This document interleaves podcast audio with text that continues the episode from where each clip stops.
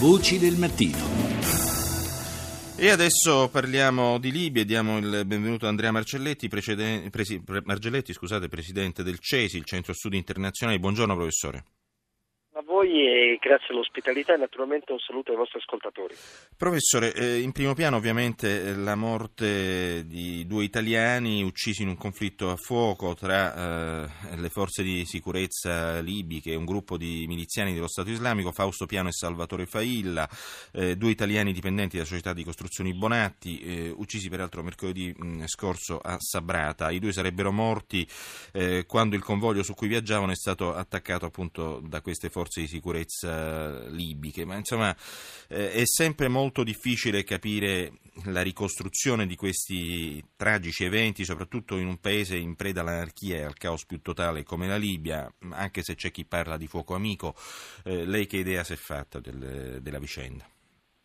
Mi sono fatta l'idea che lei ha perfettamente ragione, cioè è un paese nel caos più assoluto dove le alleanze si stringono alla mattina e si cambiano al pomeriggio e alla sera si ricreano eh, di nuovo, che è complessissimo averne una chiara lettura e che naturalmente muoversi in un contesto del genere è di rara pericolosità mm. e che molto probabilmente i nostri eh, due connazionali sono finiti in mezzo a un un'imboscata, forse è uno scontro a fuoco e gli scontri a fuoco a quelle parti non si fanno tanto per il sottile, cioè non c'è il killer che spara a colpo singolo, ma si spara a raffica 50 caricatori e quindi potrebbe darsi che siano veramente finiti, come diceva lei, in mezzo al fuoco amico che come tutti sanno amico non è.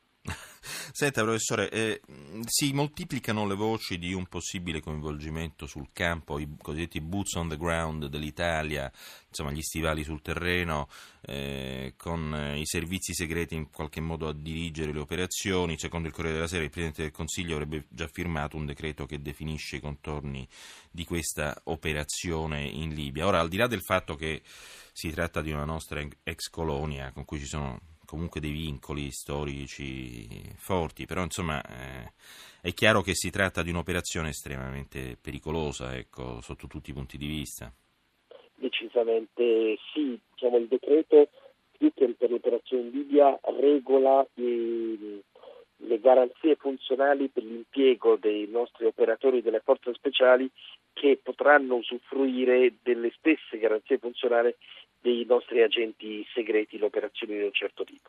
Detto questo, la mia sensazione è che si vada verso un'irachizzazione mm. del conflitto eh, in Libia, ovvero, per essere più chiari, esatto. eh, io non vedo tutto questo entusiasmo da parte dei libici, qua, caso mai vedessimo apparire come un'aurora boreale il governo, eh, un, un, governo di unità nazionale libico, ma vedo tutto questo entusiasmo ad avere migliaia e migliaia di soldati occidentali.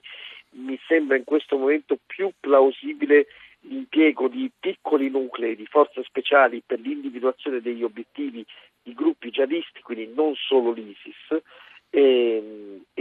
l'appoggio dall'aria del, appoggio aereo dall'aria, che siano droni o, o aerei da bombardamento. Questo insomma è l'unico scenario che eh, lei auspica per così dire. D'altra parte il governo da un punto di vista formale dice di attendere comunque la formazione di un governo di unità nazionale libico in grado di richiedere l'intervento della comunità eh, internazionale. Eh beh sì, perché se noi vogliamo mantenere una parvenza di Libia non possiamo iniziare eh, fregandocene del, del, concetto di sovranità nazionale loro, cioè non possiamo essere noi a delegittimare quelli che in qualche maniera noi vogliamo eh, che siano legittimati e quindi dobbiamo essere per forza in una qualche maniera invitati dai padroni di casa. Un fatto è certo però che eh, la Francia e l'Egitto sembrano in questo momento più che mai attivi sul fronte libico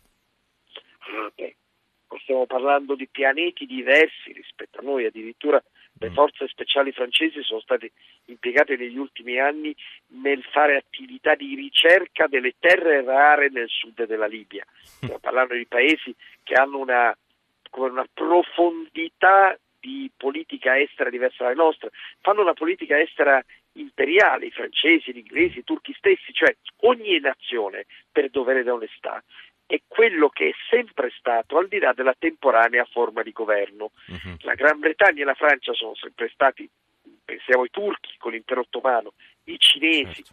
dei grandi imperi e quindi al di là del fatto che in questo momento formalmente non lo siano più, ragionano in quella maniera, uh-huh. cioè ragionano in termini di profondità di interesse nazionale. Noi eravamo, siamo e ho il timore continueremo a essere l'Italia dei comuni. Certo. Grazie, grazie ad Andrea Margelletti per questa riflessione appunto sulla situazione in Libia alla, alla, luce appunto dell'uccisione di due italiani, di due nostri connazionali a Sabrata, ricordiamo presidente del CESI, il Centro Studi Internazionali.